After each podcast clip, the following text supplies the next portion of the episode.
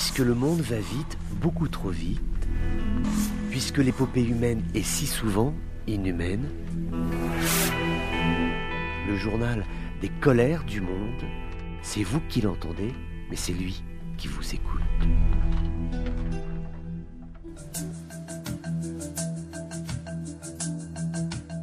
Bonjour à tous, bienvenue dans ces colères du monde. L'armée américaine annonce avoir fait voler euh, des bombardiers de longue distance, des fameux B-52 à capacité nucléaire, et ceci au-dessus du Moyen-Orient lors d'une démonstration de force, la dernière munition de ce type dans la région, euh, alors que les tensions se sont révélées entre Washington et Téhéran. Les bombardiers ont décollé de la base de la Royal Air Force de Fairford, donc on est en Angleterre, et ont survolé la Méditerranée orientale, la péninsule arabique ainsi que la mer Rouge. Ce sont des missions qui sont des missions euh, d'entraînement, bien que le commandement central de l'armée américaine n'ait pas mentionné l'Iran, Washington a fréquemment envoyé des bombardiers B-52 dans la région alors que les hostilités sont toujours euh, mijotantes entre les États-Unis et l'Iran. Le dernier survol de ce type avait eu lieu au mois de juin. En Israël, le Premier ministre Yair Lapid annonce que son pays va mener une campagne intensive pour empêcher la signature d'un accord nucléaire dangereux. C'est une citation, ce sont les mots qui sont les siens et l'accord nucléaire dont il parle, c'est bien évidemment celui entre l'Iran et les grandes puissances. Il s'est adressé à son cabinet hier. Lapide a annoncé que le directeur du Mossad, David Barnea, va se rendre à Washington aujourd'hui même pour une série de réunions visant à présenter la position d'Israël à l'administration américaine sur les risques qui sont liés à un accord nucléaire avec l'Iran. On sait bien évidemment que l'Iran est totalement hostile à ce projet, particulièrement préoccupé par le fait que la levée des sanctions économiques contre l'Iran dans le cadre d'un accord sur le nucléaire euh, iranien, bah, ça permettrait à Téhéran d'accroître euh, son soutien, notamment à ses mandataires régionaux que sont le Hezbollah au Liban, le Hamas à Gaza ou encore des factions armées pro-iraniennes qui opèrent en Syrie et au Yémen. La situation est préoccupante au Soudan. Les inondations ont fait 12 morts euh, au cours de la semaine écoulée. Ce sont des chiffres officiels qui portent en fait à 112 le nombre de personnes qui ont été tuées. Ce sont des pluies qui ont débuté au mois euh, de mai. Les averses qui ont commencé donc plus tôt que d'habitude, effet du dérèglement climatique, ont inondé pas moins de 85 000 maisons ainsi que des hôpitaux, des écoles, aussi des installations gouvernementales à travers le pays. La saison des pluies au Soudan commence généralement en juin et dure jusqu'à la fin septembre. Mais on y est encore, il y a toujours des pluies. Les Nations Unies ont déclaré la semaine dernière qu'au moins 258 000 personnes ont été touchées par des inondations qui ont tout de même frappé 15 des 18 provinces du Soudan. Étrange affaire que celle de ce jeune Syrien mort sous la torture dans une prison au Liban, une prison de sécurité d'État qui est au sud de Liban. Et c'est vrai que cela semait la confusion euh, parmi euh, les sécuritaires, les judiciaires, les politiques libanais qui se demandent mais que s'est-il passé? Ce jeune Syrien s'appelle Bachar Abdel Saoud. Il est décédé trois heures seulement après son arrestation. Donc l'arrestation a dû être extrêmement brutale et violente et il y avait euh, des soupçons à son encontre.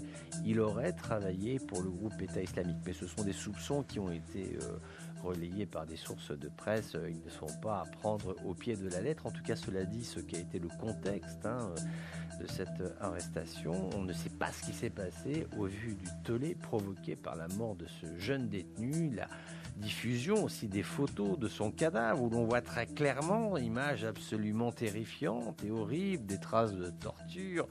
La sûreté de l'État a rapidement publié un communiqué essayant d'atténuer l'impact de cette incident, mais tout de même, il va y avoir la nécessité de faire la lumière sur ce drame qui vient de se produire au Liban. À chacun ses, à chacun ses colères. À chacun ses colères. colère, colère, colère, colère, colère. À chacun ses colères. Notre escale aujourd'hui, c'est l'Irak avec le président du Parlement irakien, Mohamed Al.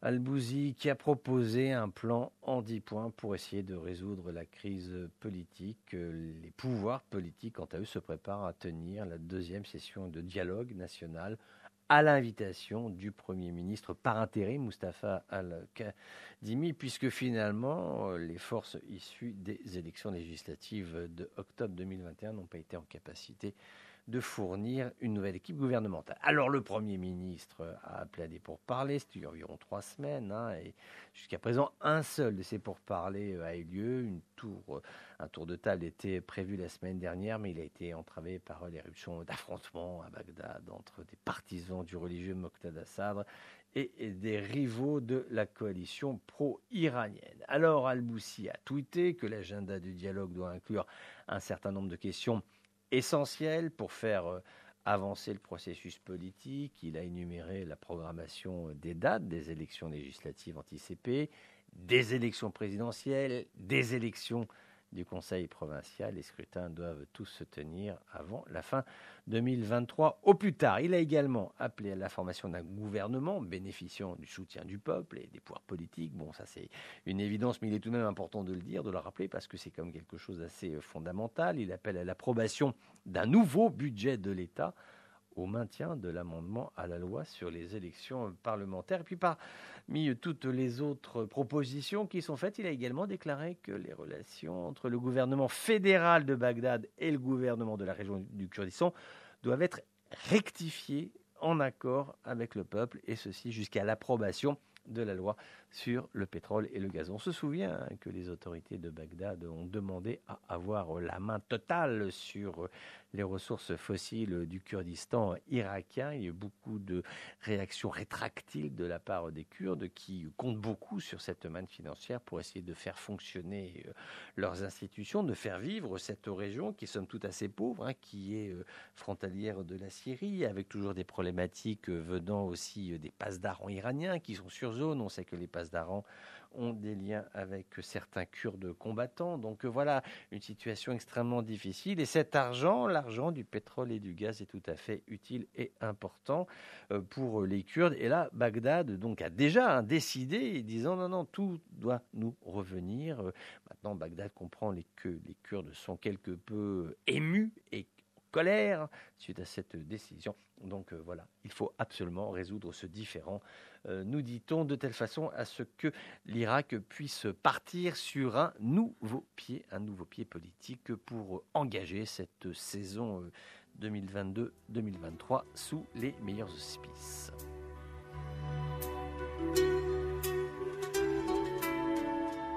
Voilà, c'était les colères du monde d'un jour comme les autres, mais qui n'étaient pas tout à fait comme les autres. On se retrouve bientôt pour d'autres colères du monde.